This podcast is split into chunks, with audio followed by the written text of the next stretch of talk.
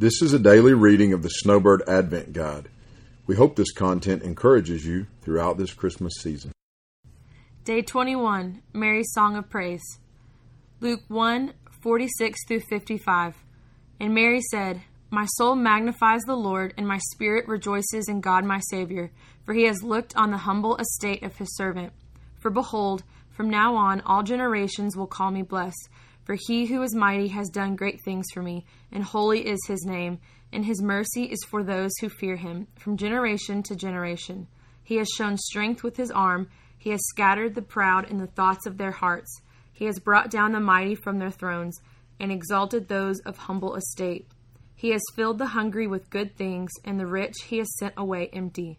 He has helped his servant Israel in remembrance of his mercy, as he spoke to our fathers to Abraham and to his offspring forever. In your personal study, read Luke 1 39 through 56 and Isaiah 7 14 through 16. Soon after learning she would bear the promised Messiah in her womb, Mary went to visit her relative Elizabeth. It is not difficult to imagine the loving fellowship the two ladies shared. They were both carrying children of promise that showed God's 400 years of silence was not in vain.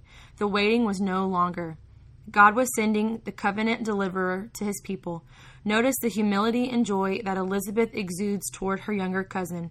She, like her son and husband, was filled with the Holy Spirit and called Jesus my Lord when he was still in the womb. There was no hesitancy in Elizabeth. Even without seeing an angel herself, she knew that the blessing of a child in her old age was a miracle from God, and God was giving her faith to trust his plan and find joy in it. May we all recognize our blessings and point to the goodness of God as boldly and joyfully as Elizabeth. The Magnificat, Mary's song of praise, is one of the most beautiful passages in the Bible. Her declaration comes from a trust in God that goes deeper than what her eyes could see. She was now pregnant with the child of God, but this was only the first step in God's fulfillment of his promises to her. In many ways, her outburst of worship reminds of Hannah's prayers in the Old Testament. Right from the onset, she exclaims, My soul magnifies the Lord, and my spirit rejoices in God my Savior. Yes, Mary excited to have a baby, but she finds her joy in the giver of the child. She rejoiced in God her Savior. Just like Hannah, Mary considered herself a servant of the Lord. There is no hint of pride or ambition in Mary's words. By God's grace, she is overwhelmed with unworthiness before the holy God. Mary, the lowly teenage girl, is being lifted up by the Lord by bringing his son into the world. To those around her, she was seen as an unfortunate mistake who didn't wait for marriage. Not everyone believed the miraculous conception by God, but the Lord was lifting her head to see the glorious salvation that her baby son would bring to his people. There was nothing special about Mary, she recognized that, but there was something special about the one who would be born to her. This song of praise points us to the Lord's might, holiness, mercy, and strength. He cares for the lowly, provides for the needy, and judges the proud. Yahweh has not forgotten his people. God, who helped his servant Israel, has promised through the words of the prophets long ago. Through Elizabeth's spirit enabled encouragement, Mary can't contain praise for her God.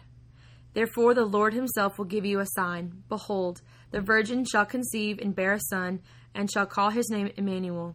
He shall eat curds and honey when he knows how to refuse the evil and choose the good. For before the boy knows how to refuse the evil and choose the good, the land whose two kings you dread will be deserted. Yahweh is who he said he was. Yahweh is doing what he promised he would. Mary has a front row seat. Her reproach in this world would continue. One day she would be the weeping mother of a wrongly accused criminal.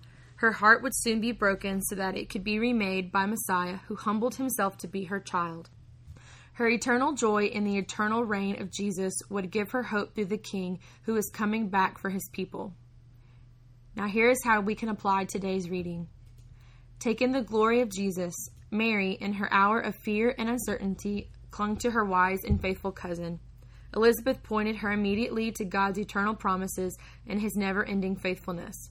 The Holy Spirit enabled her to truly feel the joy that Mary wanted and needed to feel in this moment. The Lord has likely provided these types of people in your life. Cling to them. Find someone who is in love with Jesus and sees the reality of God's glory, and then ask the Holy Spirit to help you see the glory of our King. He is worthy of honor and wants us to be satisfied in Him. Proclaim the glory of Jesus. Fill your mind with God's Word. Enrich your spirit in prayer. Fill your heart with the praises of other brothers and sisters, and then praise Him. Find ways to personally and publicly proclaim the glory of Jesus. This will refresh your soul beyond understanding. Worshipping Christ for His goodness and holiness is the most authentic, true thing we can do. Start by journaling short prayers daily this week. Then ask the Lord to help His praises ring boldly on your lips as you interact with people about the wonder of Christ's coming. Christmas is about more than trees and gifts, and calling it Christ's birthday is only skin deep. Christmas is the coming of the eternal God man, and the rescue he accomplished is eternally effective for all those who trust him in faith. Speak this joyful truth to all those around you. Thanks for listening. Please visit swoutfitters.com slash advent to find the complete guide and daily Advent posts. We pray you and your family can rest deeply in Christ's coming this Christmas.